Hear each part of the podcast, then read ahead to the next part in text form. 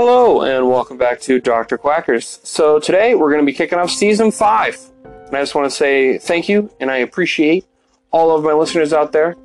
Um, I don't know how to express how happy I am that people actually listen to this. I am surprised and completely shocked that anyone listens to what I have to say about uh, movies or shows, but I greatly appreciate it. So, thank you. So, today we're going to be reviewing Berserk the Advent. This is the third part of the trilogy. It's been a little while since I've reviewed the second Berserk film. I figured it's time to review the conclusion of this trilogy. I would like to talk about some critiques that I have seen in every of the every one of the films. The animation and the music is very average once again. The 3D animation looks worse to me for some reason. I think that it has to do with the color palette. The color palette is slightly different. It has a lot more uh, darker colors for about half the film, and they use a lot more purples and reds. So I think with that color palette, it makes it look way worse because the shadowing is really off. The music just isn't as good as the 90s anime. Guts' theme, uh, which is what most people remember from that anime, anime uh, has had a resurgence with meme uh, resurgence with meme culture, um, and I, I, completely understand why. It's a really memorable uh, anime track, and I really like it. Uh, very much. I listen to it actually quite often. Um, in fact, I listened to that song when I found out the author of Berserk died. I felt like it was a good way to honor the creator. And a lot of people might be like, well, music doesn't really matter. But I'll give you an example of why music matters and how memorable music can be. John Williams wrote the Jaws theme for Steven Spielberg. It is one of the most well known tracks from any movie. That movie came out in the 1970s, and it's still remembered today. I can't tell you how many homages and callbacks to that track in media. It's a ridiculous number. Everyone knows where it's from, and it perfectly sets up the world and the tone that Steven Spielberg was looking for that film. If you hear that song, what do you think of? Sharks. That's why music matters in movies, okay? And with this film having much more emotional and serious material than the previous two films, in my opinion, having poor music does not help the movie. All right? I just want to say that before we continue. The story is really boring because they don't know how to carry the movie without constant action. There is action in this movie, and the action is, you know, somewhat entertaining like the previous two, um, but it, it's not as not as common or as often. It's a little bit longer than the previous two films, and majority of that runtime is the emotional parts. Uh, this part of the Golden Age has more emotional and character-driven beats. They cut out a lot of the source material, which gives these little ties that characters need to make their connections feel real. Um, most people wouldn't care what happens to the majority of the characters because they've been made two-dimensional. Like Pippin, uh, Corkus, like any of those characters I just there's no point to they, they don't really serve a purpose in terms of the emotional beats of the of the movie. And that's a huge part of the conclusion is what happens to the band of the hawk. So if you don't really feel any emotional ties and don't care about the characters, the movie feels more hollow than it would if you at least tweaked it slightly. Um, yeah, it's just the emotional beats just don't really hit home for me anyway. I mean, if it gets if it if it works for you, then fine, all power to you. But I, the manga is just so much better in terms of how to make the characters feel real, and it actually shows why they feel that way for a certain character. Uh, the, so there's a lot of little things like little scenes and dialogue parts that are in the manga that aren't in the anime. So having like Guts and Casca get together, it doesn't work as well to me anyway, because those little little bits and pieces you would get in the manga that also should have been in the second film to br- make that bridge to have them eventually be romantically involved, it doesn't work. It really doesn't. All of a sudden, that Casca hates him, and she just kind of shifts. There's a little bit of build up to it, but it doesn't feel organic. It feels forced uh, which is very unfortunate because it's actually one of the better arcs uh, compared to most animes. Most anime and manga don't really do a mo- like the relationship parts of the story really interesting. At least to me, I don't find a whole lot of them very interesting.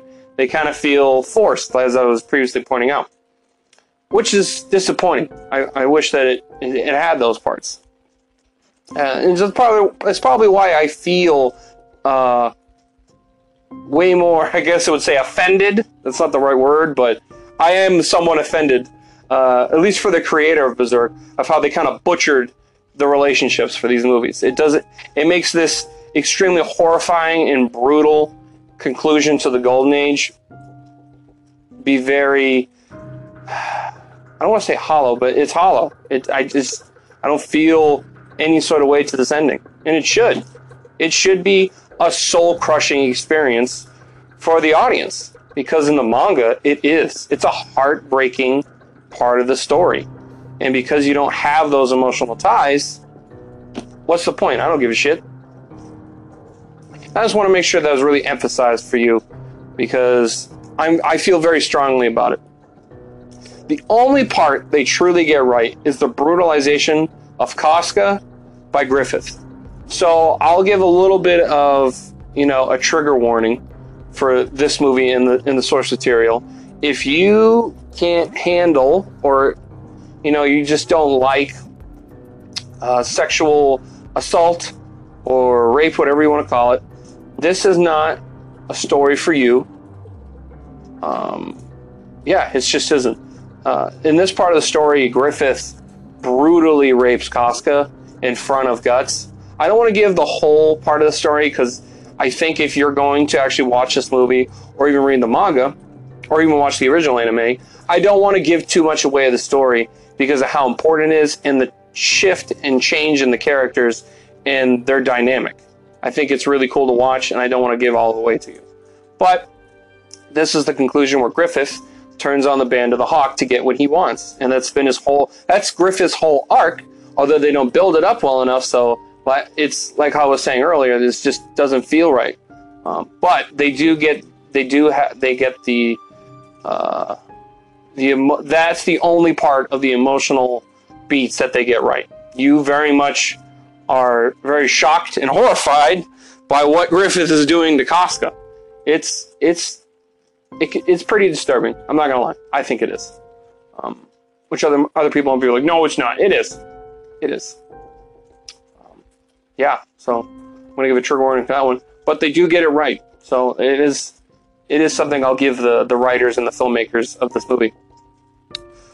What also pisses me off about this movie is that they sequel bait after the credits. They show Guts, uh, the Black Swordsman arc. They do a little sneak peek for it, I guess. I don't know what else to call it. They do like a little like teaser, like, "Ooh, we might do a movie about the Black Swordsman arc." And it really pisses me off. And I'll tell you why. They didn't earn that. A lot of movies, especially after things like the MCU and I guess you could say the Dark Universe, what they tried to do with the Mummy, uh, Tom Cruise's Mummy, is that now that franchises are such a big thing in Hollywood, ho- uh, these studios are just planning ahead like 15 years for like a million different movies in advance. But the problem is with that is that they don't take the time to make sure that people want a franchise for one, and two, that they actually are putting out quality material. What happens a lot, which is why these franchises die off so quickly, is that they don't really give a shit the quality. They go, "Oh, people like it, so they'll come and watch it," and they don't they don't make sure it's a quality movie. They release these half-assed movies and expecting it to be the next MCU, and it turns out if you don't put any care or love or you know try to make a decent entertaining movie, people won't show up to watch it. And this is one of those times. You need to earn the ticket first for the film you're already watching. It's insulting to the audience to be like, I know your dumbass is going to come and watch the sequel. I hate that. Anytime I see that in a shit film, I know that they were just planning for money.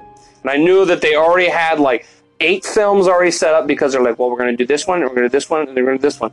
And they never do a quality film because they're always getting ready for the next five.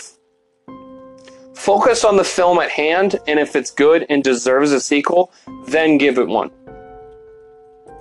That's all. It, it's something that really does annoy me with a lot of modern Hollywood. But I'm going to bring this review to an end. So the rating I'm going to give for this film is a 4 out of 10. The emotional beats are hollow. I don't like the animation in those 3D parts. The music is boring and tasteless. Uh, they only get one part of the story truly right. The action is entertaining. It is. Um, the dialogue is okay. It's not a terrible film. It's not. It's not a good movie, and it's not, it's like slight, it's meh.